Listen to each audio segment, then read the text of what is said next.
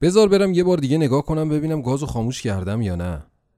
وای فکر کنم پنجره رو نبستم. زود باش برگردیم خونه.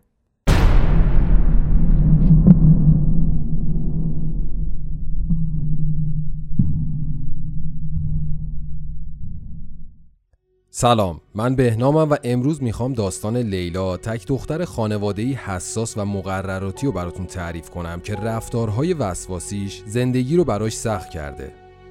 لیلا فرزند چهارم و تک دختر خانوادهی قانونمند و بسیار حساس روی جزئیاته. دوران کودکیش رو با توجه خیلی زیاد روی خودش و تمام حرکاتش پشت سر گذاشت. موقع غذا خوردن نباید لباساش کثیف شد. اگه احیانا یکم خورش روی لباسش میریخ مامانش دعواش می‌کرد که دختر نباید کثیف باشه. با قیز بهش می‌گفت مگه تو شلخته ای این حرفا ناراحتش می‌کرد و دفعه بعد با دقت بیشتری غذا می‌خورد. همین رفتارهای مامان و باباش باعث شد تو دوران نوجوانی تبدیل به یه دختر تمیز بشه و همیشه اتاقش برق بزنه همه ازش تعریف کنن و یه جورایی تو فامیل به الگوی دخترای دیگه تو نظم و آداب معاشرت تبدیل بشه لیلا وقتی 18 سالگی رو تموم کرد مثل بیشتر دخترای دهه 50 با یک ازدواج سنتی همسر مردی شد که تو ارتش خدمت می‌کرد و خیلی از نظر رفتاری با علایق و تربیت لیلا جور در میومد. رفته رفته حساسیتهاش بیشتر شد و هر روز رفتارهای عجیبتری از خودش نشون می‌داد. مثلا اگه آب تمیز روی فرش میریخ تنهایی فرش دوازده متری رو میشست یا انقدر تو همون میمون که با بخار آب از هوش می‌رفت هر بار که مهمونی می‌رفتن استراب می‌گرفت و فکر می‌کرد زیر گاز رو روشن گذاشته یا در و قفل نکرده که همین رفتارش باعث می‌شد زودتر از همه مهمونی رو ترک کنن خودش دیگه خسته شده بود و این رفتار آزارش می‌داد. از طرفی هم شخصیتش و نگاه اطرافیان به کسی که مریضی روحی داره اون رو حسابی افسرده و گوشگیر کرده بود.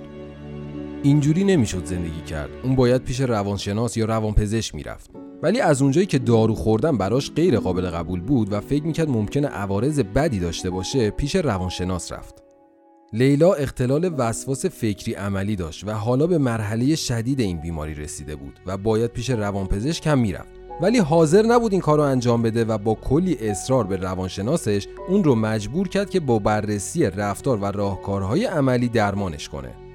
روانشناسش بهش گفت باید تو موقعیتی قرار بگیری که ازش میترسی مثلا تو خونه آشغال بریز لباس کثیف بپوش و خودت رو در معرض ترسات قرار بده اونم برگشت خونه و روی تمام فرشها نون خشک ریخت لباسا رو از تو کمد در آورد و هر کدوم رو به گوشه پرتاب کرد لازمه که اشاره کنم تو این بازه زمانی که دو سال از زندگی مشترک لیلا گذشته همسرش برای مأموریت به شهر دیگه ای رفته لیلا مونده بود با یه خونه کثیف و به هم ریخته که خودش از درون داشت آتیش می‌گرفت و به توصیه دکترش نباید خونه رو تمیز می‌کرد.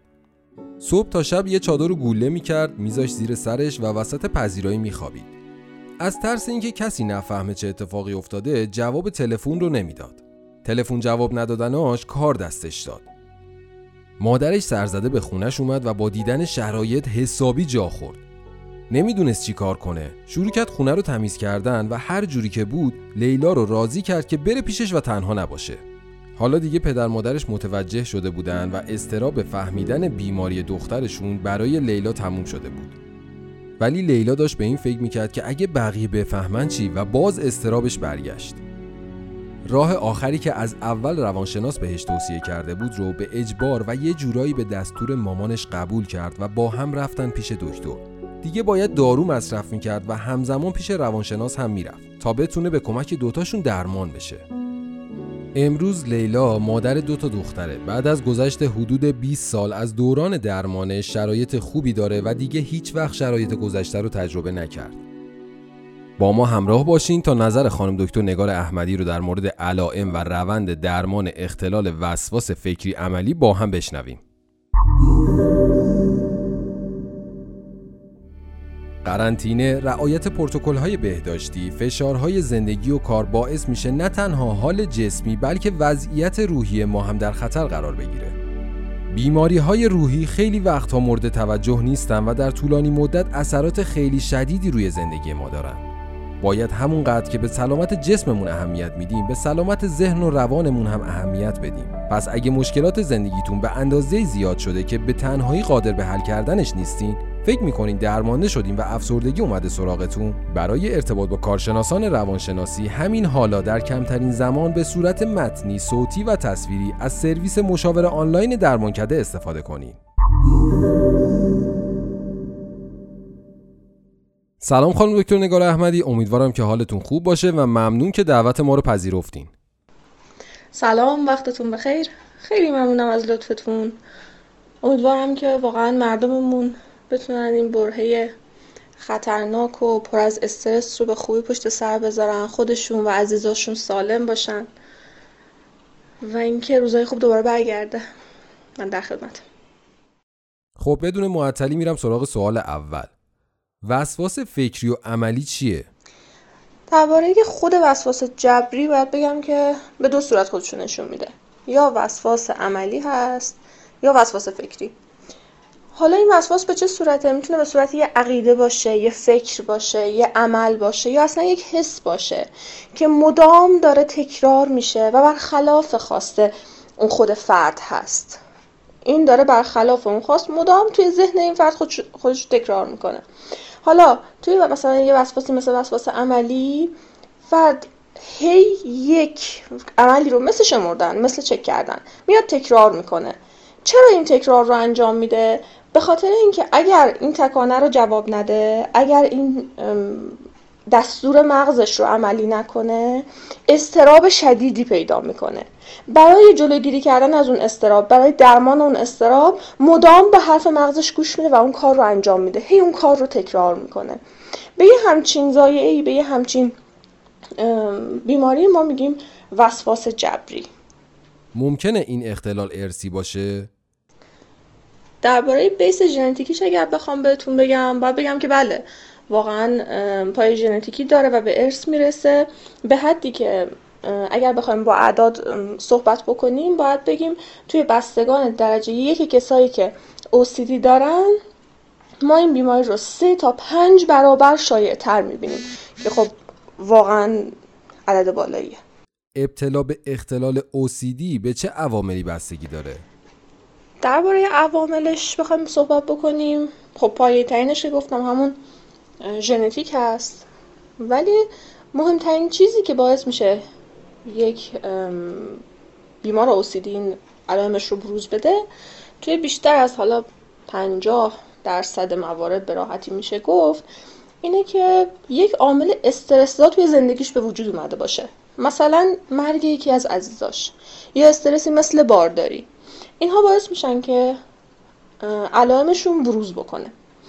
یه سری چیزهای دیگه هم هستن که حالا خیلی به نسبت کمترن مثل اینکه مثلا بعد از یه سری عفونت ها ما می‌بینیم که بیمار علائم بروز داده. چیزهای مختلفی هست میگم. حالا مهمترینش همون واکنش ها واقع هایی در واقع استرس زندگی فرده تو چه سنی اختلال وسواس شروع میشه؟ توی سنین مختلفی ممکنه که اوسیدی بروز بکنه. منتها فرقی که داره اینه که اگر توی سنین کودکی باشه ما پیش آگهیش رو بدتر می‌بینیم. یعنی اون سیر درمان پاسخ به درمان اینها رو ما براشون یه ذره سختتر در نظر می‌گیریم. و یعنی اینکه حالا سن خیلی خاصی داشته باشه خیر اینطور نیست. OCD قابل درمانه؟ برای درمانش در واقع دو تا راه خیلی مهم هست. که اولی خب دارو درمانیه به خاطر اینکه ما معتقدیم تناسب سروتونین به هم خورده. پس با دارو درمانی این تناسب رو به بدن فرد برمیگردونیم. راه مهم دیگه ای که هست رفتار درمانیه. روش دیگه ای هم هست ولی خب این دوتا پایه خیلی مهم درمانی اوسیدی هستن که خب الان دیگه راهاش هست. همه جا در دسترس هم هست. کافیه که تشخیص داده بشه و درمان شروع بشه. میشه از ابتلا به این اختلال جلوگیری کرد؟ به عنوان توصیه آخر می‌خوام بگم که خیلی اوقات آدما این علائم تو خودشون می‌بینن و ما به وضوح می‌بینیم که توی درمانگاه های روان پزشکی پنج سال ده سال از علائم گذشته فرد تازه داره میاد درمانش رو شروع بکنه اگر ما درمان رو به موقع شروع بکنیم خیلی راحتتر خیلی با پروگنوز بهتر پیشاگهی بهتر پیش میریم اگر این چیزا براتون به وجود اومد راحت مراجعه بکنین بدون ترس از ما که خب پیش روان پزشک رفتن. این رو همیشه یادتون باشه و اینکه به نظرم سلامت روان همیشه در اولویته. بهش اهمیت بدیم وقتتون بخیر. خانم دکتر سپاس از شما بابت پاسخگویی به سوالات و تا پادکست بعدی فعلا خدا نگهدار. خب می‌رسیم به پایان هشتمین قسمت فصل سوم پادکستمون. و مثل همیشه به سلامتی همتون.